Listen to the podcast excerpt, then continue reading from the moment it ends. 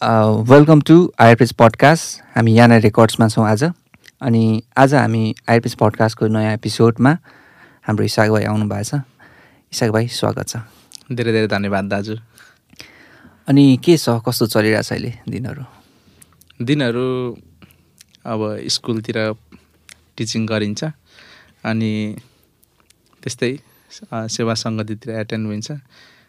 त्यस्तै नै चलिरहेछ। अहिले टिचिङ प्रोफेसनमा अलिकति एक्टिभली लागिराख्नु भएको छ।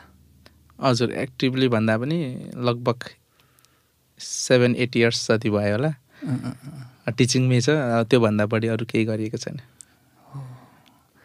हामीले सँगै सँगै भन्दा पनि लगभग काम गरेको थियौँ इटरी इसाई समाजको युथ फेलोसिप हुँदै गर्दाखेरि। हामी त्यतिखेर भेट भएको थियौँ नि। कति पाँच वर्ष त कटिसक्यो होला पाँच सात वर्ष नै भयो होला नि? दुई वर्ष यता दुई तिन चार वर्ष जति भयो कि? म तिन वर्ष बाहिर बसेँ। होइन पाँच चार। पाँच भयो? त्यही त त्यस पछाडि सरी त्यस त्यस पछाडि भाइले आफ्नो नेतृत्वमा अगाडि बढाउनु भयो होइन त? कस्तो रह्यो एक्सपिरियन्स के छ? कस्तो छ? त्यतिखेर चाहिँ जे होस् हाम्रो टिममा चाहिँ लगभग लगभग मभन्दा सिनियर दाजु दिदीहरू पनि हुनुहुन्थ्यो होइन? अनि त्यसपछि मलाई चाहिँ अलिकति यो इसाई समाजमा आउँदाखेरि चाहिँ अब भन्न मतलब युथमा चाहिँ अब एज अ युथ युवा अध्यक्ष भएर ठ्याक्क आउनु चाहिँ करि घरिघरि चाहिँ मलाई चाहिँ मलाई चाहिँ परमेश्वरकै बोलावट भएको थियो जस्तो महसुस लाग्छ है। कस्तो भन्दाखेरि ठ्याक्कै हाम्रो नवराज दाजु हुनुहुन्थ्यो नि। नवराज बस्नेत। हो। अनि उहाँले चाहिँ मलाई युवा सम अब इ- इटरी नगर इसा समाजलाई चाहिँ चलाउनुपर्छ भन्नुभन्दा एक दुई महिना अगाडि चाहिँ मैले एकचोटि सपना देखेको थिएँ क्या। अब त्यो सपना चाहिँ अब कस्तो भने म ठ्याक्कै यो मान्छे भने चाहिँ लिन चाहदिनँ नाम चाहिँ। हजुर। अनि त्यो मान्छेले चाहिँ मलाई सपनामा चाहिँ एकदमै कस्तो भने म एक दिन चाहिँ कता कता डुलिरहेको हुँदो रहेछ अरे अनि डुलिरहेको बेला चाहिँ एक्कासी त्यो मान्छेले मलाई खेदाउन थाल्यो क्या। हजुर। अनि त्यो खेदाउँदाखेरि त्यो मान्छे डरलाग्दो स्वरूपमा निस्किन थाल्यो। त्यो मान्छे डरलाग्दो स्वरूपमा निस्किन थाल्यो अनि त्यसपछि निस्केपछि खेदाएको खेदाइ म चाहिँ सपनामा है फेरि अब अहिलेदेखि सम्झिन्छु। कुदेको कुदै कुदेको कुदै कुदेको कुदै गरेँ अनि म खाना लागिसक्यो है। अब मलाई त अब खाना लागेको हो कि? अब के गर्न लागेको? थाहा छैन होइन? खेदाएको खेदाइ चाहिँ म भागेको भागेको। अनि त्यसपछि अन्तिम समयमा म कुदेको कुदे कुदे घरतिर पनि गएँ। घरतिर पनि फेरि आएको छ आएको छ।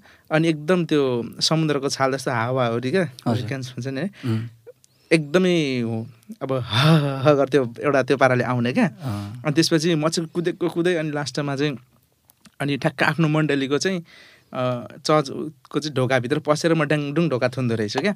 अनि ढोका थुनिसकेपछि चाहिँ अनि त्यसपछि अनि म चाहिँ प्रभु मलाई बचाउनुहोस्। यो सबै कुराबाट मलाई म म तपाईँको चरणमा आउन चाहन्छु। म तपाईँसँग जिउन चाहन्छु। प्रभु मलाई यो सङ्कटबाट बचाउनुहोस् भनेर म चाहिँ पुरा कराएर प्रार्थना गर्दो रहेछु क्या। अनि त्यसपछि फेरि त्यो गर्दै गर्दाखेरि फेरि त्यो हाम्रो चर्चको चाहिँ अब यस्तो टिन छ नि त। अनि छेउबाट पनि गरेर त्यो मान्छेले फेरि त्यो हावाले चाहिँ त्यसको बा अब के भन्ने अब त्यो?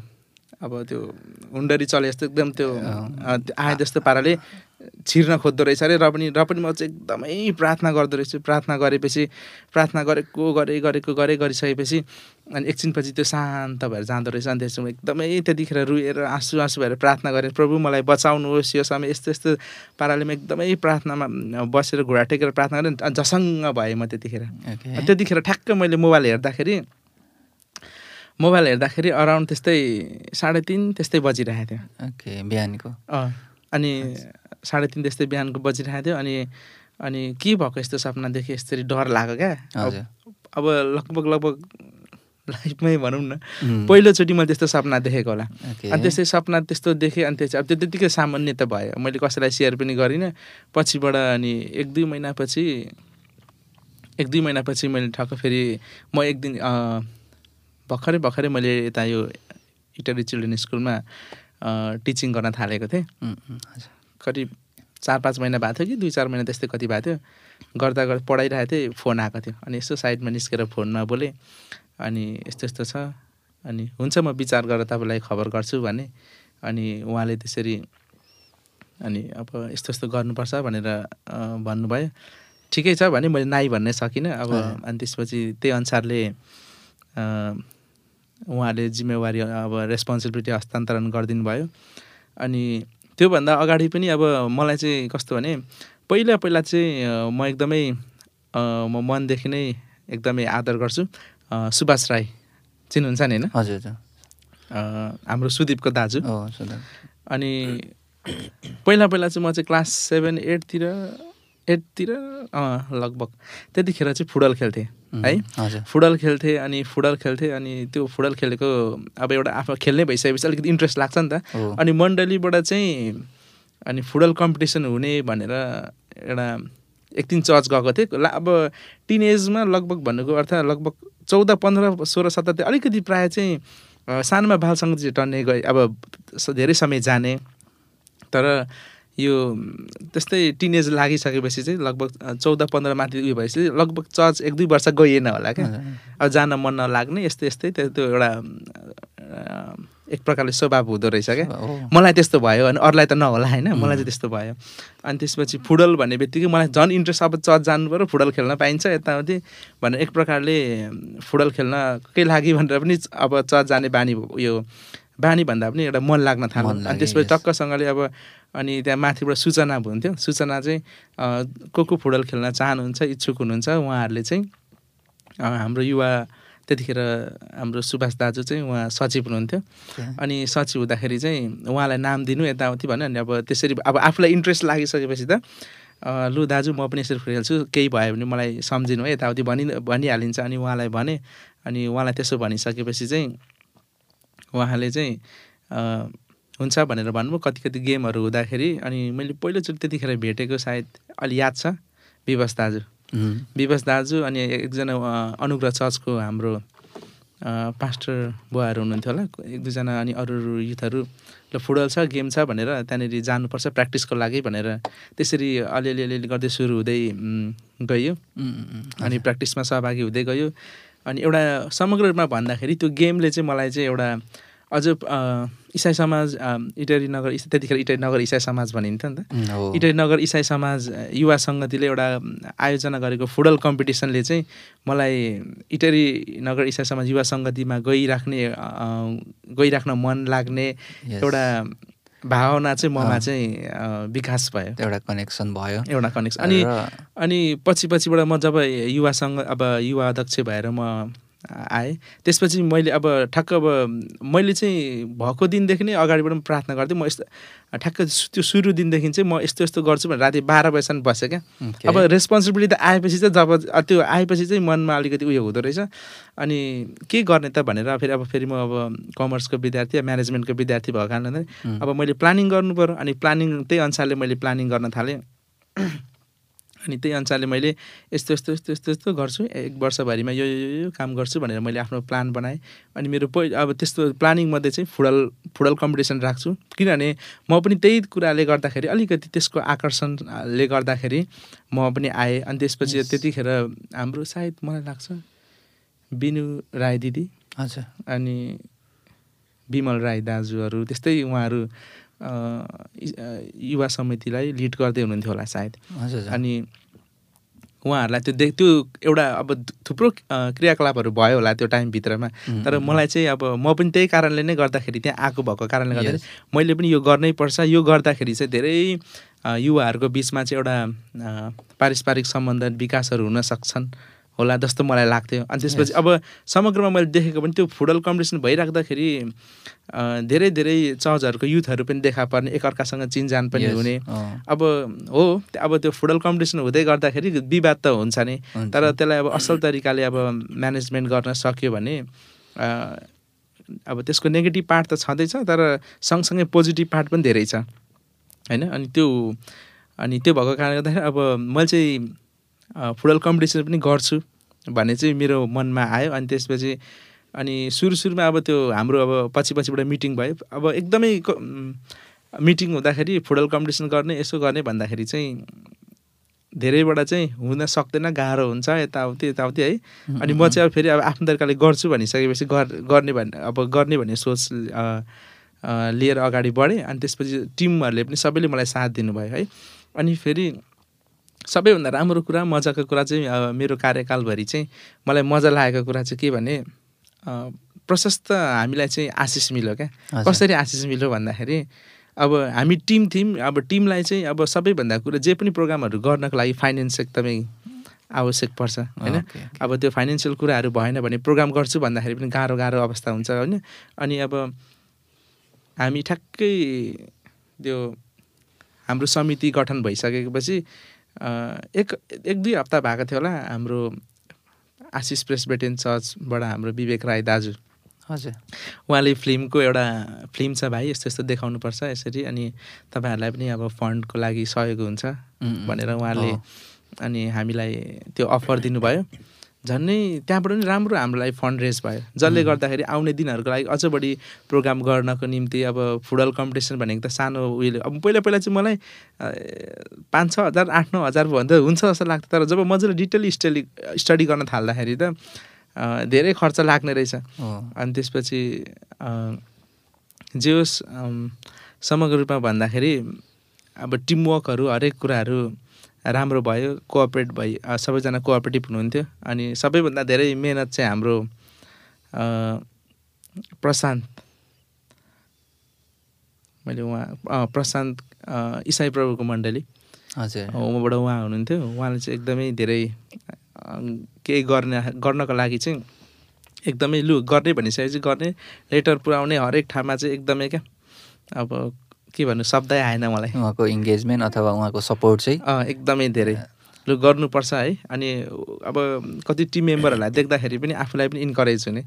अनि त्यसपछि सबैजना एकदमै धेरै सपोर्टिभ अब टिममा त सायद म अलिकति अरू दाजु अरू त लगभग जा दाजु दिदीहरू नै हुनुहुन्थ्यो। होइन? अनि अब त्यो हुँदाखेरि पनि अब उहाँहरूले मजाले अब मैले लिएको प्लानिङहरूलाई यसरी गर्ने यसरी गर्ने भन्दाखेरि उहाँहरूले सबैले सपोर्ट गर्नुभयो। एकदमै जे सम्झिँदाखेरि पनि आफूलाई पनि रमाइलो लाग्छ। निश्चय नै। हामीले हाम्रो नवराज दाईको नेतृत्वमा म पनि थिएँ होइन? हजुर। त्यस पछाडि भाइलाई हामीले ह्यान्डओभर गरिसके पछाडि चाहिँ हुन्छ नि। अब हाम्रो कम्युनिटीमा चाहिँ अलिकति उम्, विव सर पनि बाहिर गइसक्नु भएको थियो। अनि हामी एकदमै थोरै मात्रै थियौँ। अनि त्यो अवस्थामा हामीले त्यो अधिवेशन गरेर भाइलाई हामीले ह्यान्डओभर गरिसके पछाडि चाहिँ जे होस् एउटा नेतृत्व एउटा राम्रो असल नेतृत्व भएको चाहिँ पछि हामीलाई महसुस भयो होइन। जस राम्रोसँगले लिड गर्यो। ठिक छ। त्यो एउटा युथ सङ्गतिलाई लिड गर्दै गर्दाखेरिको एउटा एक्सपिरियन्स हामीले सुनिसक्यौँ। के छ अहिले तपाईँको यो हाम्रो मण्डलीमा चाहिँ तपाईँको विशेष भूमिका चाहिँ के छ के छ अहिले? अहिले चाहिँ मेरो विशेष भूमिका भनेको चाहिँ अहिले मैले हाम्रो मण्डलीको सङ्गीत समूहलाई लिड गरिरहेको छु। अनि हाम्रो सङ्गीत समूह चाहिँ दुईवटा छ सिनियर र जुनियर। अनि अहिले हालसालै आमा सङ्गतिको पनि सङ्गीत समूह चाहिँ सुरु हुँदैछ। यो चाहिँ आमा सङ्गतिको चाहिँ सङ्गीत समूह किन सुरु भयो भन्दाखेरि चाहिँ अब कति अवस्थामा चाहिँ युथहरू चाहिँ अब ब्याकस्लाइड हुँदै जाने होइन? अब कतिले अब अन्य जातिहरूसँग विवाह गरिदिने। अनि त्यस्तो हुँदाखेरि त लथालिङ लिङ्ग भयो।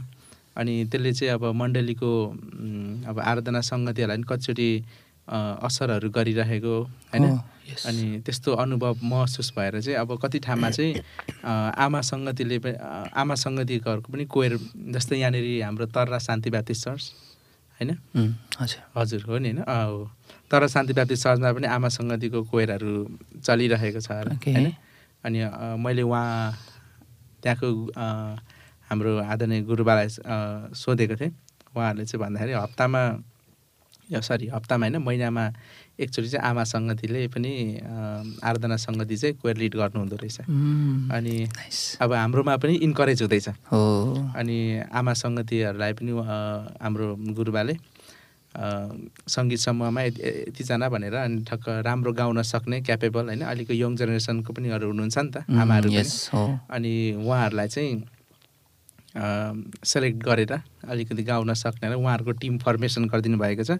त्यही अनुसारले उहाँ हाम्रो युथका केही भाइ बहिनीहरूले पनि उहाँहरूले सपोर्ट गरिराख्नु भएको छ। त्यसरी नै अहिले चाहिँ हाम्रो सङ्गीत समूह हाम्रो Okay. मण्डलीको समग्रको। तिनवटा हामी सङ्गीत समूह छौँ। अनि अब नाम चाहिँ सिनियर जुनियर अनि आमा सङ्गतिको त्यसरी। यस निकै नै राम्रो। यो चाहिँ मैले पनि फर्स्ट टाइम सुन्दैछु। आमा आमा सङ्गतिको एक्टिभ मेम्बरहरूलाई पनि अथवा गाउन सक्ने आमाहरूलाई पनि सङ्गीत समूह ल्याउनु भएको चाहिँ यो उदाहरणीय काम नै हो जस मलाई पनि दामी लाग्यो। किनभने अब युथहरू अलिकति धेरै परीक्षामा पर्छन् नि त। त्यो पनि हो प्लस अर्को चाहिँ अब युथहरू प्राय बाहिर बाहिरतिरै अलिकति। व्यस्त हुन्छ बाहिर गइहाल्छ। बिस्तारै बिस्तारै। त्यो भएको कारणले गर्दा यो कुरा चाहिँ हाम्रो दर्शकवृन्दहरूलाई पनि म आग्रह गर्न चाहन्छु। हजुरहरूको मण्डलीमा पनि यसलाई चाहिँ इम्प्लिमेन्ट गर्नुको लागि चाहिँ म आग्रह गर्न चाहन्छु। यो चाहिँ एकदमै उदाहरणीय काम छ। त्यसको अलावा विशेष गरी म अब पक्कै पनि हाम्रो पडकास्टमा विशेषतः जोडिनु हुने चाहिँ यो युवा वर्गहरू नै हुनुहुन्छ र हामीले अहिले यो पडकास्ट चलाइरहँदाखेरि पनि विशेष गरी हामी युवा एउटा एज एउटा ग्रुपभित्रलाई नै अलिकति हामीले चाहिँ टार्गेट गरेर यो सञ्चालन गरेका छौँ। त्यसको हिसाबमा चाहिँ तपाईँले क्वायर ग्रुप चलाउँदै गर्दा अथवा लिड गर्दै गर्दा व्यवस्थापन गर्दै गर्दाखेरि कस्तो किसिमको चुनौतीहरू चाहिँ अहिले महसुस गरिराख्नु भएको छ? अहिलेसम्म चाहिँ त्यस्तो साह्रो चुनौती महसुस गरेको छैन। तपाईँको विचारमा चाहिँ। जस्तै हाम्रो पहिला चाहिँ हाम्रो योगेश सरसँग नै कुरा गर्थ्यौँ र हाम्रो सुमन दाईसँग पनि कुरै गर्दा गर्दा गर्दै चाहिँ पहिला जुन समयमा चाहिँ हामी भर्खर भर्खरै। प्रभुमा आएर अलिकति जोसिलो थियौँ। त्यो समयतिर चाहिँ के हुन्थ्यो भन्दाखेरि चाहिँ अलिकति धेरै म्युजिकल सोहरू हुन्थ्यो कन्सर्टहरू हुन्थ्यो क्रिस्चियन कन्सर्टहरू हुन्थ्यो होइन? अनि ब्यान्डहरू पनि हुन्थ्यो। अनि अहिलेको जेनेरेसनमा चाहिँ त्यो अलिकति कम भएको हो कि जस्तो चाहिँ हामीलाई महसुस भएको छ। के छ भाइको नजरमा अथवा आफूले बुझेको यसमा चाहिँ के छ त्यस्तो? अब मेरो देखाइ बुझाइमा चाहिँ अब मैले जस्तै एक दुईवटा छ हजुर हिमालयन पेन्टिकोस्टलको घरिघरि मोबाइलतिर हेर्छु होइन? अनि हाम्रो मण्डलीहरूमा पनि मैले अब हेर्दै गर्दाखेरि चाहिँ त्यस्तो जवानहरू पनि छन् होइन? जसले चाहिँ एकदमै राम्रो गाउन सक्ने अनि अब कहिले अब कोयरमा हुनेहरू त लगभग उनीहरूको प्र्याक्टिस भइरहेको छ। अब सबैले गाउन सक्छन् भन्ने थाहा छ। तर कहिलेकाहीँ झुकेर अब कहिलेकाहीँ यसो एकजना भाइ बहिनीहरू अगाडि आउँदाखेरि पनि उनीहरूको पनि अब क्यापासिटी चाहिँ भएको पाउँछु म एकदमै। अब अब त्यो कुरा चाहिँ अब अब यो कुरा चाहिँ अब कस्तो भने अब उनीहरू अगाडि आउन सकेका छैनन्। अब यहाँ चाहिँ विभिन्न कारणहरू होलान् होइन? अब कति अब त्यही अनुसारको अब उनीहरूको अब त्यो एक प्रकारको ट्यालेन्ट हो नि त। अब त्यही अनुसारले उनीहरूलाई त्यो ठाउँ नभएको हो कि उनीहरू आफै नबढेको हो कि होइन यो यो चाहिँ अलिक छलफलै गर्नुपर्छ। यसको चाहिँ अब भिन्दै एउटा डिस्कसनद्वारा निर्णय निस्किन्छ होला जस्तो लाग्छ मलाई चाहिँ। अब अब कति ठाउँमा चाहिँ अब उनीहरूले बा त्यो अनुसारको ठाउँ नपाएको हो कि होइन?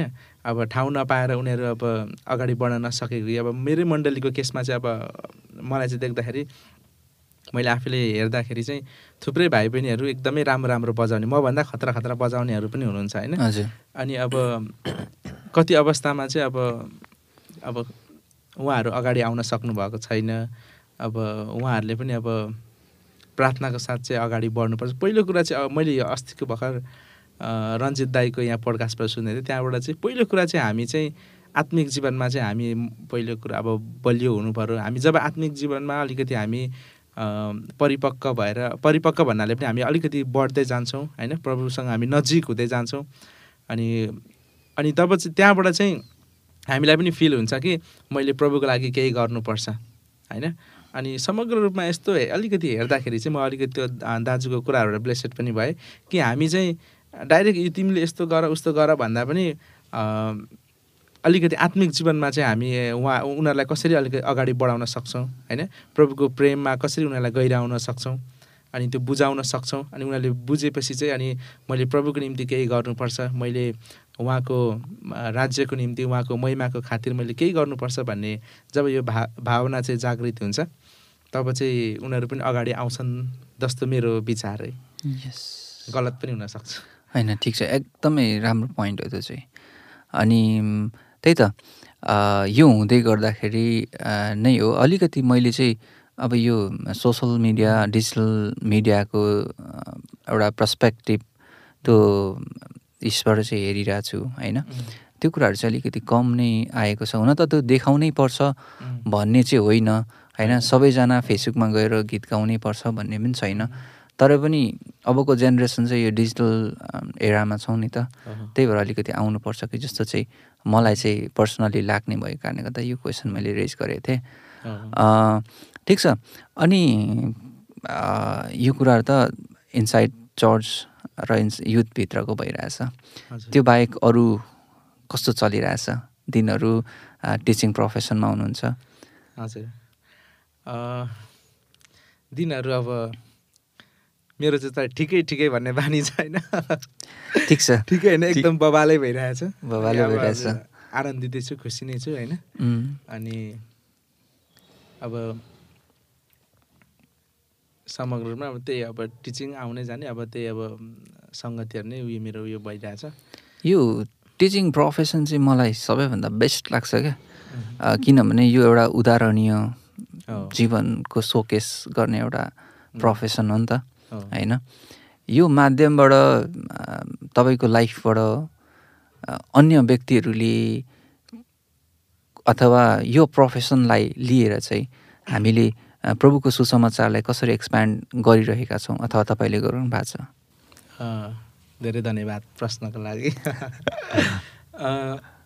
मैले चाहिँ अब लगभग लगभग अहिले यो इयर सकिँदासम्म मेरो लगभग आठ कि नौ वर्ष हुन्छ होला। यस मैले एकाउन्ट पढाउन थालेको। अनि अब प्रायः अब यो नाइन टेनको नानीहरूलाई पढाउँदाखेरि चाहिँ मलाई चाहिँ अब जस्तै कतिचोटि अब पढाउँदाखेरि होइन? उम्, इन्डाइ इन्डाइरेक्टली मैले अब प्रभुको वचनबाट धेरै कुराहरू सेयर गरिरहेको हुन्छु क्या। जस्तै एक दुईवटा कुराहरू भयो जस्तै बिउ छर्ने दृष्टान्त होइन? एउटा फार्मरले अब उसले बिउ छरिरहेको छ। अब बिउ छरिँदाखेरि अब कुनै बिउहरू ढुङ्गेनी जमिनमा पर्छ। कुनै अब अब एकदमै अब फर्टाइल सोइलमा पर पर्छ। होइन? अब त्यस्तै कुनै काँडे घारीमा। होइन? अब यसलाई इन्डाइरेक्टली घुमाएर अब प्रभुको सि अब त्यस त्यो कुराहरू मैले भन्न खोजेको चाहिँ सबै कुराहरूबाट चाहिँ प्रभुको वचनहरूबाट चाहिँ मैले इन्डाइरेक्टली चाहिँ अब त्यो कुराहरू चाहिँ अब उनीहरूलाई अब काउन्सिलिङ गर्ने कुरा अब सबैजना विद्यार्थी क्लासमा त एकदमै ध्यान दिएर सुन्ने हुँदैन कोही। डिस्टर्बिङ नेचरको हुन्छ। होइन कोही अब अब कोही एकदमै फटा स्वभावको हुन्छ। होइन तर सबैलाई चाहिँ अब विद्यार्थीले चाहिँ चाहेको कुरा चाहिँ उनीहरूले चाहिँ अलिकति टिचरबाट पनि उनीहरूले अलिकति राम्रो फिडब्याकहरू भन्नु भन्नुको मतलब काउन्सिलिङहरू पनि चाहँदो रहेछ भन्ने मैले अलिकति महसुस गरेँ यो टाइम पिरियडमा चाहिँ। अनि अब कतिचोटिहरूमा अब अब जस्तै वचनमा कति धेरै राम्रो राम्रो दृष्टान्तहरू दिएको छ होइन जस्तै अब परमेश्वरले हामीलाई दुईवटा कान दिनुभएको छ एउटा मुख दिनुभएको छ किन? होइन। दुईवटा कान किन त भन्दाखेरि धेरै सुन्नको लागि थोरै मिठो बोल्नको लागि। त्यो मिठो बोलेर चाहिँ के मिठो कस्तो बोल्नु पर्दैन सुन्नेलाई पनि ब्लेसेड होस्।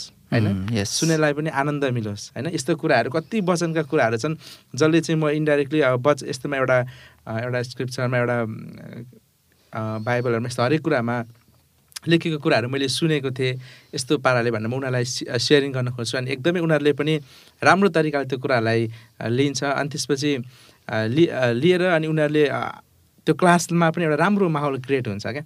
अनि त्यसपछि अब मलाई चाहिँ कस्तो लाग्छ भने एउटा स्टोरी जसरी यसु ख्रिस्टले पनि धेरै चेलाहरूलाई बुझाउनको लागि एउटा सानो सानो कुराहरू बुझाउनको लागि उहाँले विभिन्न इक्जाम्पलहरू उहाँले दिएर त्यो गर्नुभयो। अनि मलाई चाहिँ क्लासरुममा एकदमै डिसिप्लिन क्रिएट गर्नको लागि अनि त्यसपछि अब म जुनै पनि क्लास सुरु गर्नुभन्दा अगाडि चाहिँ म चाहिँ केही न केही कोटेसनहरू अब अथवा अथवा केही राम्रो राम्रो भनाइहरू होइन त्यस्तो कुराहरू चाहिँ म भनेर सुरु गर्छु। अनि त्यसपछि अब कहिलेकाहीँ अब आफूलाई अलिअलि गीत गाउन आउँछ अनि अलिअलि गीत गाइदिएर यसो सुरु गरेपछि एक एक प्रकारले चाहिँ राम्रो माहौलमा चाहिँ म मैले चाहिँ जे होस् आफ्नो यो लगभग टिचिङ करियरै भनौँ न होइन एकदमै रमाइलोसँगले अब अगाडि बढाइरहेको छु। अब मलाई चाहिँ आनन्द लाग्छ मलाई चाहिँ। अब एउटा कुरा त अब फेरि अब यो त एउटा काउन्सिलिङको पार्ट भइहाल्यो। अनि अब जब कुनै पनि कुरामा चाहिँ त्यो क्षेत्रमा चाहिँ आफू जस्तै अब भन् अब टिचिङमा म अब म एकाउन्ट पढाउँछु। म एकाउन्टमा मलाई त्यसको ज्ञानहरू मजाले छ भने गाह्रो हुँदैन रहेछ। होइन? अब यति हो कि आफूलाई आफूले जे गरिन्छ त्यो कुरामा चाहिँ अलिकति आफ्नो दक्षता अलिकति बोल्न सक्ने क्यापासिटी त्यो कुरामा भन्न सक्ने होइन? त्यो राम्रोसँग भयो भने चाहिँ आफूले गरेको काम चाहिँ जहिले पनि अब एकदमै रमाइलोसँग गर्न सकिन्छ जस्तो लाग्छ। पहिला पहिला म यसो विचार गर्छु अब कति सुरु सुरुमा क्वेरियर गर्दाखेरि होइन एकदमै धेरै प्र्याक्टिस गरेर गरेर गर्नुपर्ने हुन तर ओभर कन्फिडेन्स चाहिँ हुनु भएन होइन? प्रिपरेसन चाहिँ हुनुपर्छ। अनि अब फेरि पछि पछिबाट धेरै अब लगभग मैले अब म नाइन क्लासदेखि अहिले झन्डै बाह्र तेह्र वर्ष भइसक्यो होला कि? अनि लगभग। अब कोइरमा बसेको कोइर लिडै चाहिँ गरेको बाह्र तेह्र वर्ष होइन। अनि अहिले अब यसो अब लामो अलिकति लामो समय भइसकेपछि चाहिँ त्यो एक प्रकारको कन्फिडेन्स उयो हुँदो रहेछ क्या। तर अब अब कन्फिडेन्स छ भने त्यसरी अब प्र्याक्टिस बिना चाहिँ गर्नु चाहिँ नराम्रो हो होइन। हरेक कुरा जे गर्दाखेरि पनि अलिकति प्लानिङसँग गरेको छ अलिकति यो गर्छु त्यो गर्छु भनेर डिसिजन मजाले गरेर प्लानिङ गरेर गर्छ भने एकदमै ब्लेसिङ हुन्छ। एकदमै त्यो त्यो आफूले गरेको कामबाट आफूलाई पनि अब एउटा भनिन्छ नि जब सेटिस्फ्याक्सन भने जस्तै त्यो कुराबाट अब अब सेटिस्फ्याक्सन भयो भने त्यही ठुलो कुरा हो। अनि जे होस् आफूले गरेको कामबाट चाहिँ आफू रमाउन सक्नु पऱ्यो आफूले जे गरिन्छ त्योबाट खुसी हुनु पऱ्यो अनि मलाई चाहिँ एकदमै अब हुन त अब मैले अहिले यत्रो लगभग अब अराउन्ड थर्टी पुग्न लागिसक्यो। अब अहिलेसम्म अब विदेश गएर यताउति अब सँगसँगै यसो साथीहरूलाई हेर्छु धेरै कमाएर उनीहरूले धेरै कुराहरू गरिसक्यो। तर मैले यस्तो खासै केही त गरेको छैन। तर पनि अब टिचिङ उयसमै लाग्दाखेरि पनि अब आफूले पढाएको विद्यार्थीहरू कहाँ अस्ट्रेलिया कहाँ कहाँ पुगिसके है। अनि अब त्यो हेरिराख्दाखेरि घरिघरि कता कता कस्तो कस्तो जस्तो लाग्छ तर जे भए पनि मैले परमेश्वरको महिमाको काम गरिरहेको छु। इन्डाइरेक्टली डाइरेक्टली धेरै मान्छेहरू अब अब प्रभुको राज्यमा सायद मैले अब होइन? योगदान केही हदसम्म पुऱ्याएको छ? त्यही कुराले मनलाई आफैलाई आनन्द अब प्रभुको काम गर्ने ठुलो कुरा हो होइन? अब एउटा उपदेशकको पुस्तक पनि भनेको छ होइन? अब जवान अवस्थामा नै आफ्नो सृष्टिकर्ताको सम्झना गर होइन? अनि अब ठिकै छ।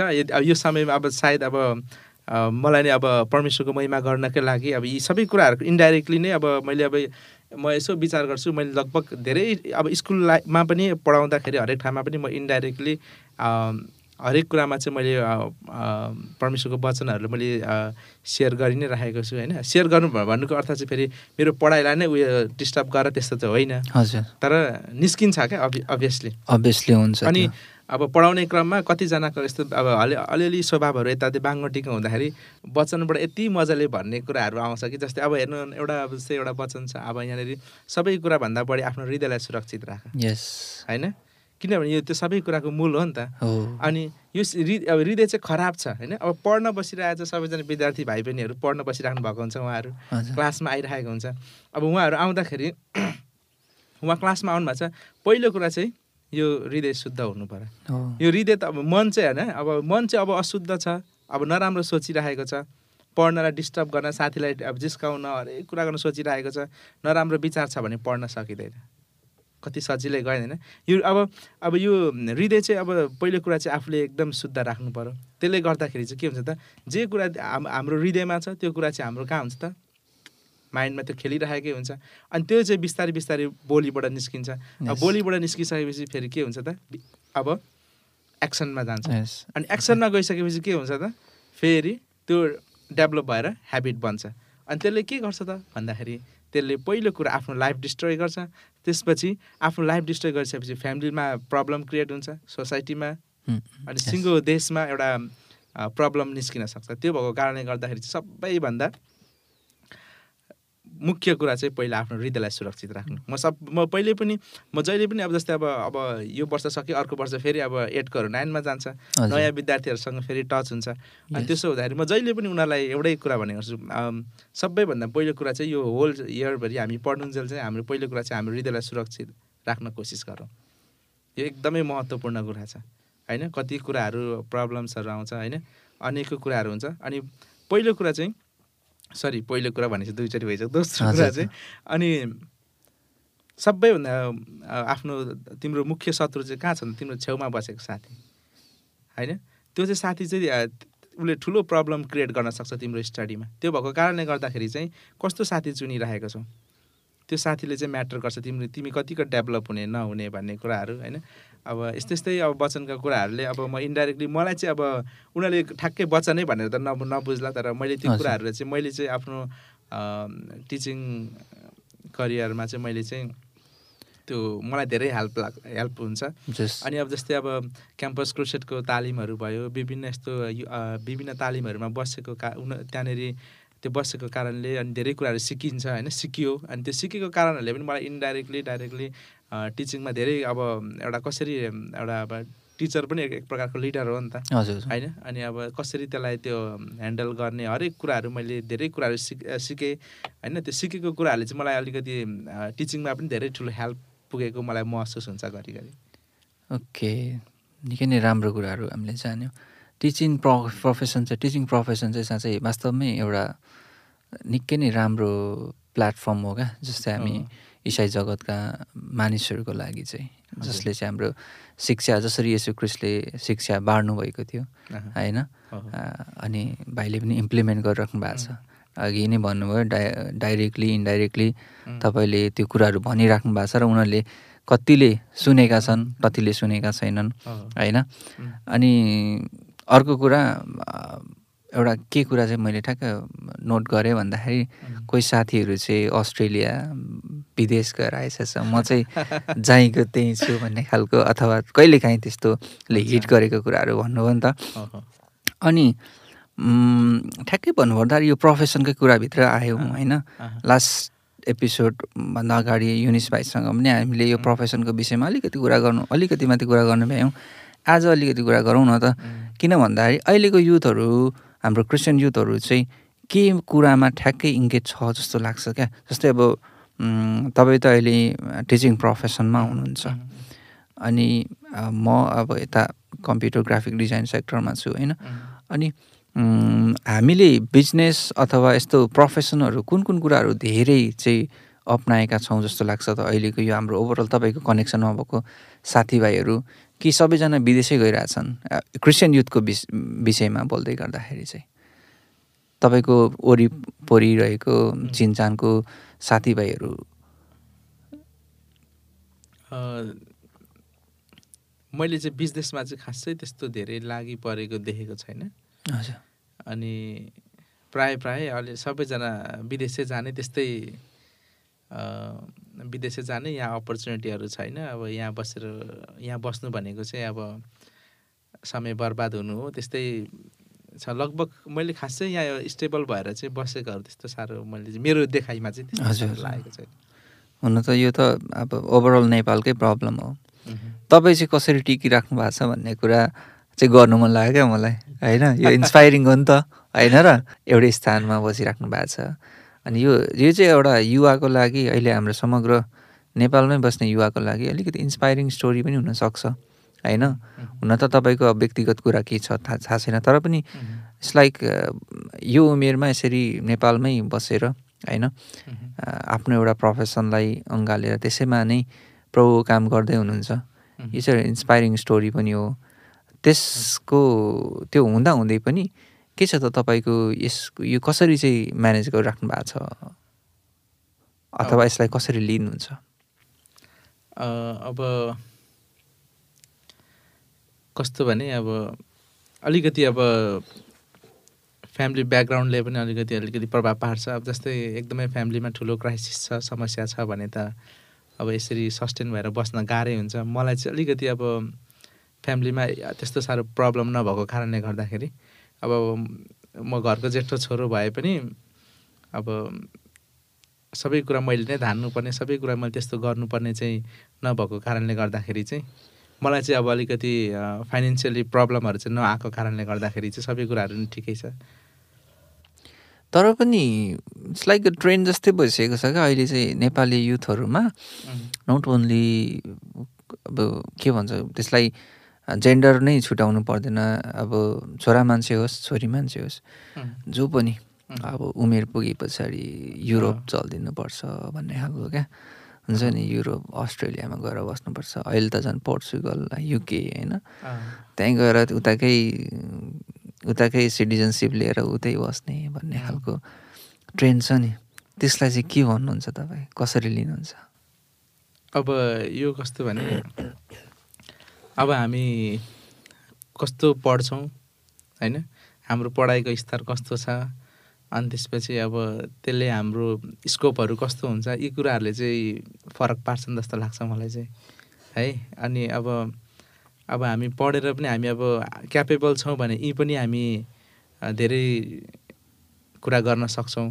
तर धेरैजनाको सोच चाहिँ अब कस्तो पनि हुन्छ भन्दाखेरि अब उमेर छँदै अलिकति अब राम्रो ठाउँ गयो भने यहाँभन्दा धेरै अब इन्कम जेने अब जेनेरेट गर्न सक अब सकिन्छ इन्कम हुन्छ होइन।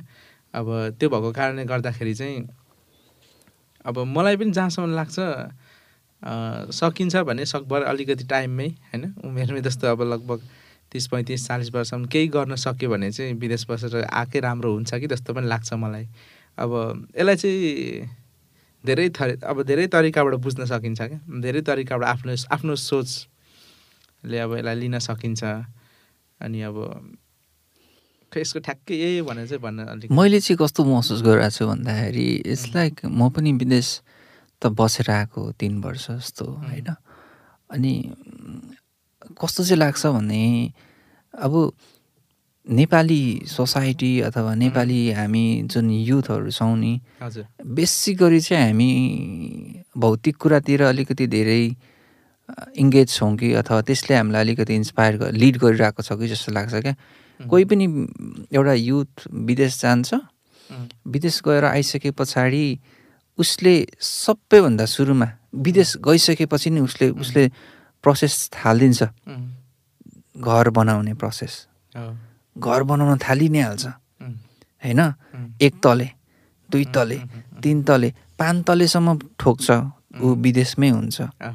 होइन? ऊ नेपाल आउँछ। पाँच तले घर छ उसको तर ऊ अब नेपाल आएपछि के गर्छ? दिनभरि त्यही पाँच तला घरमा बस्छ। होइन? उसको daily life no any productivity क्या? छैन। त्यही पाँच तला बनाउने अथवा त्यो घर बनाउने पैसाले उसले त कुनै बिजनेस सेक्टरमा लगानी गरेको त सायद उसको फ्युचर सेक्युर हुन्थ्यो होला नि त। लाग्छ चाहिँ मलाई चाहिँ। अनि मैले यो कुरा किन जोडेको भन्दाखेरि अघि भाइले पनि सेयर गर्नुभयो नि त। अनगिन्ती विद्यार्थीहरूलाई चाहिँ तपाईँले इन्डाइरेक्टली रूपमा शिक्षा दिनुभयो प्रभुको शिक्षा दिनुभयो नि त। उनीहरूको लाइफ त काहीँ न काहीँबाट तपाईँको तपाईँको जुन एउटा प्रोफेसनले तपाईँले जुन गर्नुभएको र तपाईँले बोल्नुभएको कुराले उनीहरू परिवर्तित भयो नि त।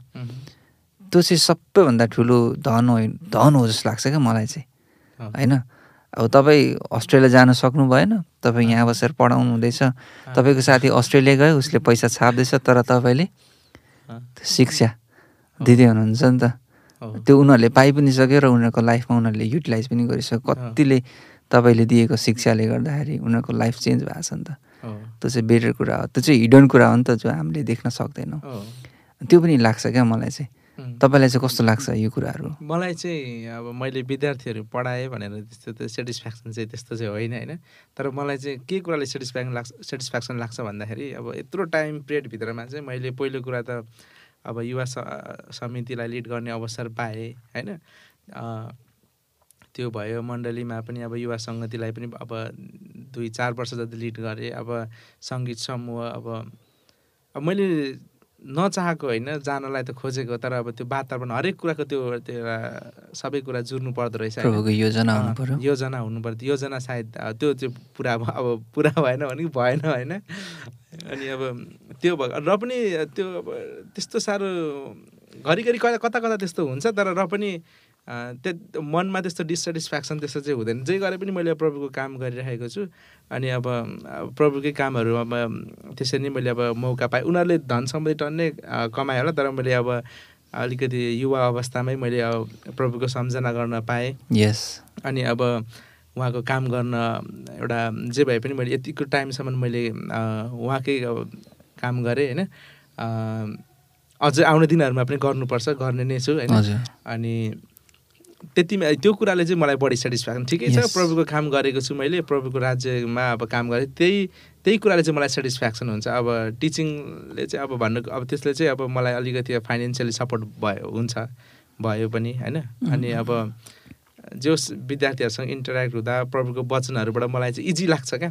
अब किनभने नाइन टेनको नानीहरू तपाईँलाई यस्तो हेऱ्यो भने अरे कति ठाउँमा टिचरहरूले ह्यान्डल गर्न सक्दैन क्या। टिचर एग्रे एग्रेसिभ अब टिचर फ्याट एग्रेसिभ हुन्छ कति ठाउँमा उनी अब त्यो टाइममा चाहिँ टि अब कचोडी अवस्थामा चाहिँ हामी चाहिँ विद्यार्थीलाई चाहिँ कुटेर पिटेर चेन्ज गर्न खोज्छौँ होइन? अनि उनीहरू झन् एग्रेसिभ भइदिन्छ। अनि अब अब हामी उनीहरूलाई चेन्ज गर्न सक्दैन भने हामी आफै पनि चेन्ज हुनुपर्छ क्या। जस्तै मेरो मेरो धारणा चाहिँ। अनि अब हामी आफै अब कसरी अब फन्नी भएर हुनसक्छ? उनीहरूलाई अब धेरै कुराहरू उनीहरूलाई राम्रो तरिकाले माया गरेर होइन मिठो शब्द बोलिदिएर गऱ्यो भने उनीहरू आफै पनि उनीहरू जेस कन्ट्रोल गर्न सकिँदो रहेछ मैले आफ्नो अनुभव चाहिँ। अनि अब कति ठाउँमा धेरै एक्सपिरियन्स टिचरहरू पनि हुनुहुन्छ तर क्लासरुम म्यानेजमेन्टहरू अब कन्ट्रोल भइरहेको हुँदैन। मेरो देखाइ मेरो बुझाइमा चाहिँ होइन। उहाँहरू एकदमै धेरै राम्रो राम्रो पढाउने। तर अब के भन्ने?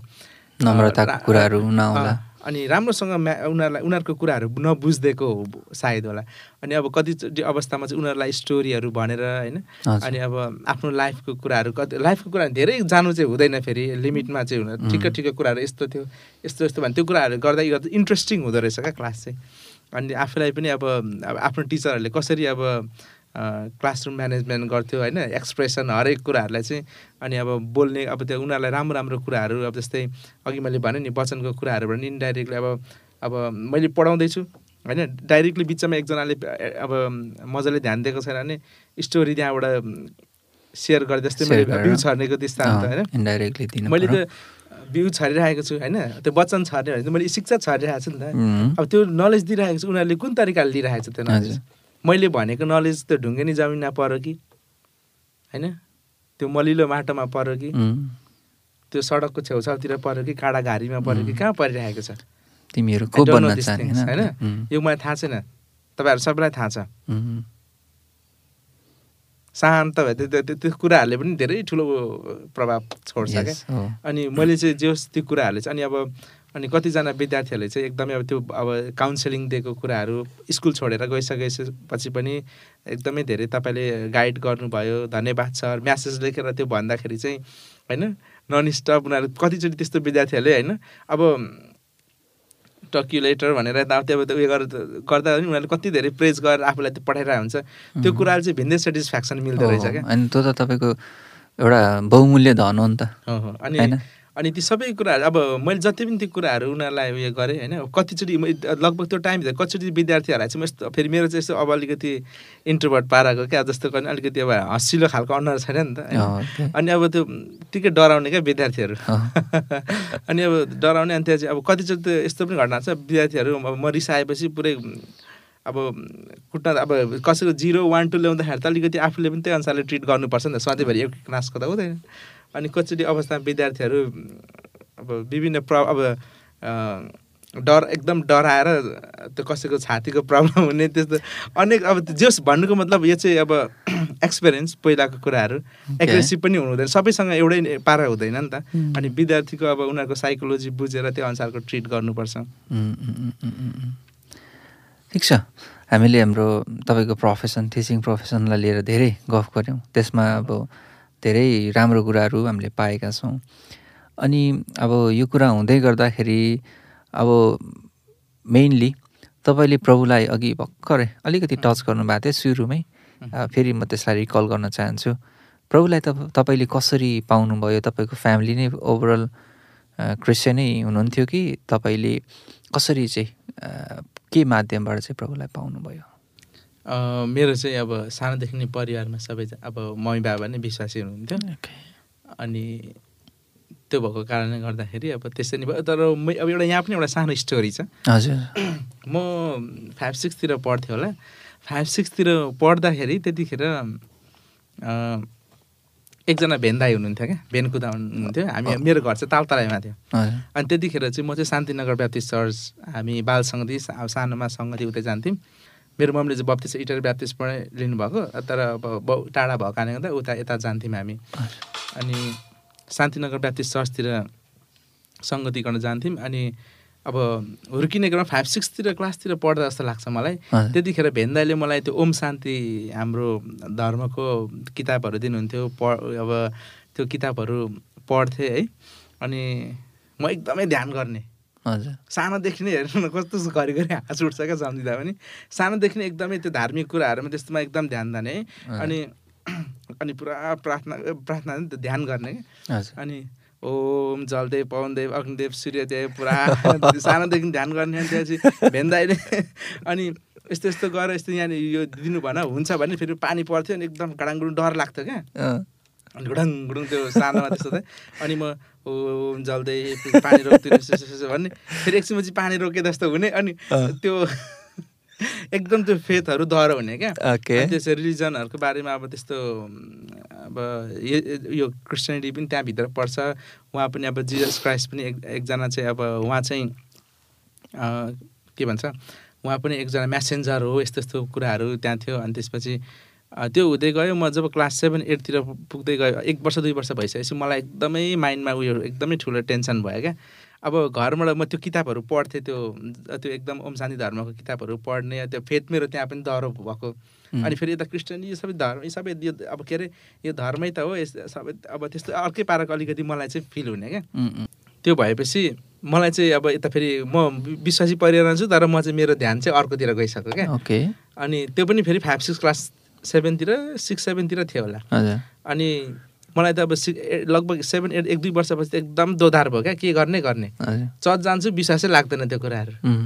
अनि त्यसपछि अब एकदमै अब समस्या भयो नि त। अनि त्यसपछि मैले एक्चुली धरानमा एउटा सेमिनार म म एटेन्ड हुन पाएको थिएँ एलएम चर्चमा भएको थियो।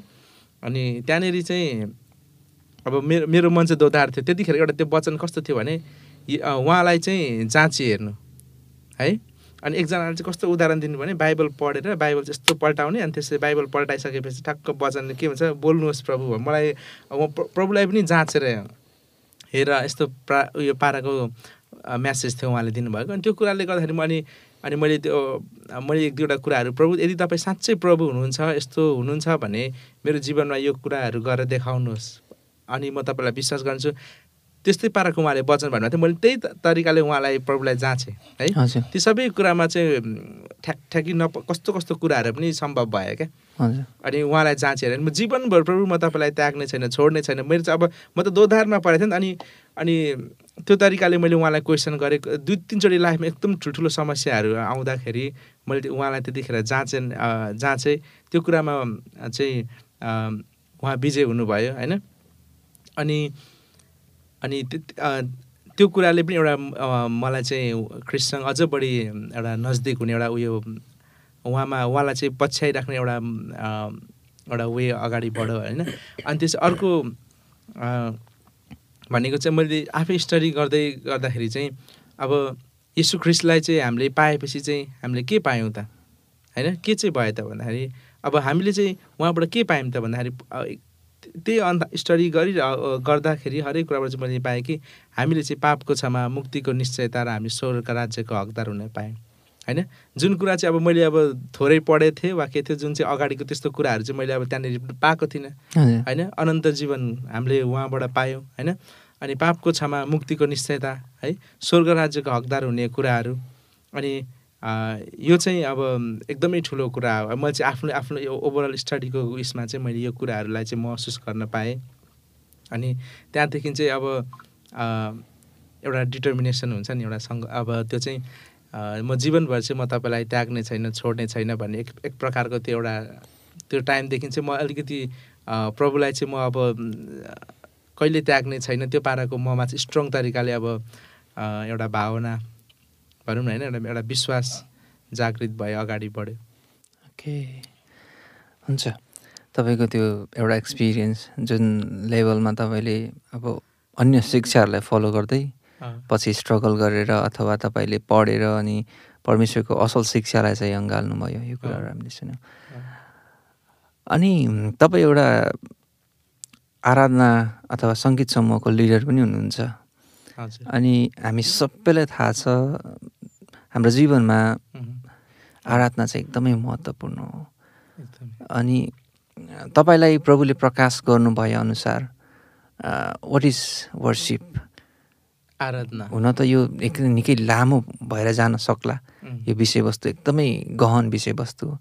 त्यही पनि हामी सर्फेस लेभलमा बसेर तपाईँको. बुझाइ अथवा प्रभाव मेरो बुझाइ सिकाइमा चाहिँ आराधना भनेको चाहिँ हाम्रो एक्सन क्या होइन अब म गलत पनि हुनसक्छु तर मैले अहिलेसम्म सिकेको कुरा चाहिँ आराधना भनेको चाहिँ हाम्रो रहनसहन हामी कसरी बोल्छौँ कसरी हिँड्छौँ होइन यो चाहिँ समग्र रूपमा चाहिँ अब आराधना हामी अब हामी अब ख्रिस्टलाई विश्वास गरिसकेपछि हाम्रो चाहिँ आराधना भनेको चाहिँ हाम्रो चाहिँ क्रियाकलापद्वारा हुन्छ होइन? अब जस्तै प्रेजेन्ट वर्सिप स्तुति प्रशंसा होइन?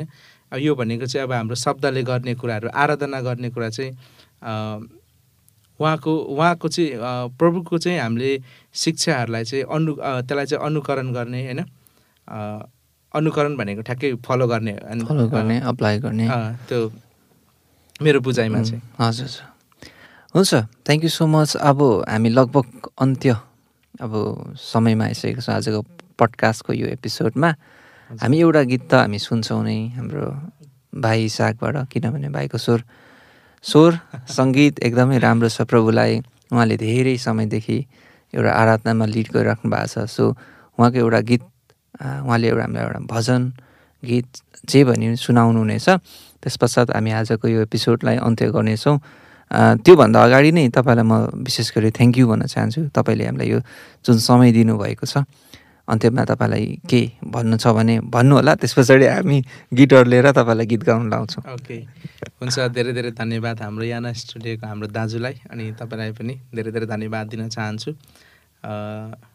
म त्यस्तो खतरा खुङ्खार मान्छे त होइन र पनि अब सम्झिदिनु भयो केही कुराहरू सेयरिङ गर्ने। हाम्रो यो भलाकुसारीद्वारा पनि परमेश्वरको महिमा भएको होस्। Yes. अनि मैले के- अब म मैले अघि भनिहालेँ म एकदमै पोख्त मान्छे होइन होइन? त्यो भएको कारणले गर्दा केही मिस्टेकहरू भयो भने मलाई क्षमा गरिदिनु भएको होस्। अनि त्यसपछि यो सबै एउटा प्रिभिलेजको निम्ति तपाईँलाई म धेरै धेरै धन्यवाद दिन चाहन्छु। हस् थ्याङ्क यू सो मच त्यो अफ गरिदेऊ न अनि गिटार देऊ न अनि हामी एउटा गीत सुन्छौँ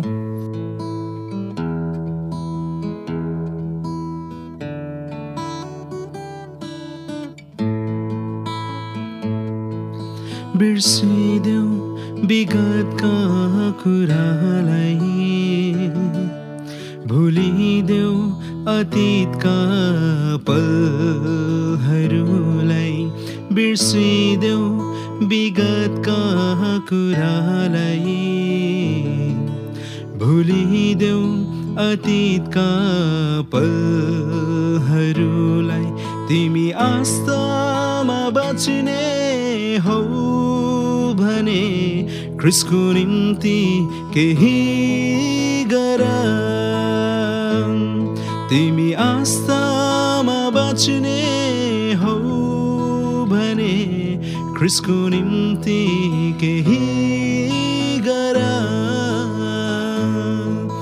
बिर्सिदेऊ विगतका कुरालाई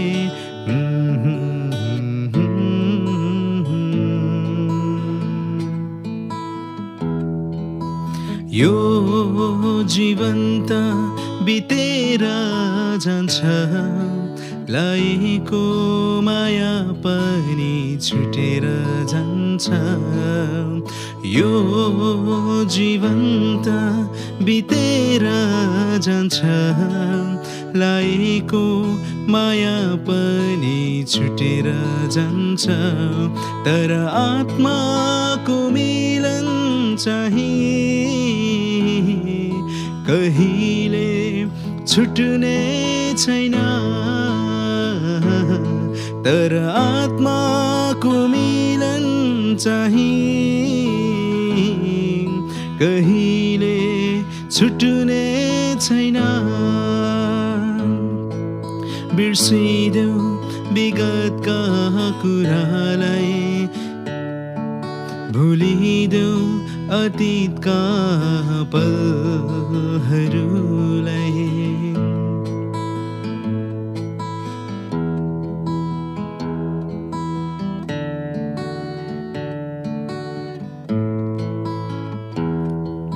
मानिस जन्मन्छन् मृत्युको लागि अजम्बरी तर कुनै छ र मानिस जन्मन्छन् मृत्युको लागि अजम्बरी तर कुनै छ र तर विश्वासमा बाँच्ने चाहिँ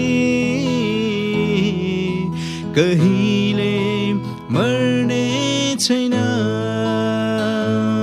तर विश्वासमा बाँच्ने चाहिँ कहिले मर्ने छैन। बिर्सिदेऊ विगतका कुरालाई भुलिदेऊ अतीतका पलहरूलाई बिर्सिदेऊ विगतका कुरालाई भुलिदेऊ अतीतका पलहरूलाई तिमी आस्थामा बाँच्ने हौ भने ख्रिसको निम्ति केही गर आस्थामा बाँच्ने हौ भने ख्रिसको निम्ति केही गर बिर्सिदेऊ विगतका कुरालाई।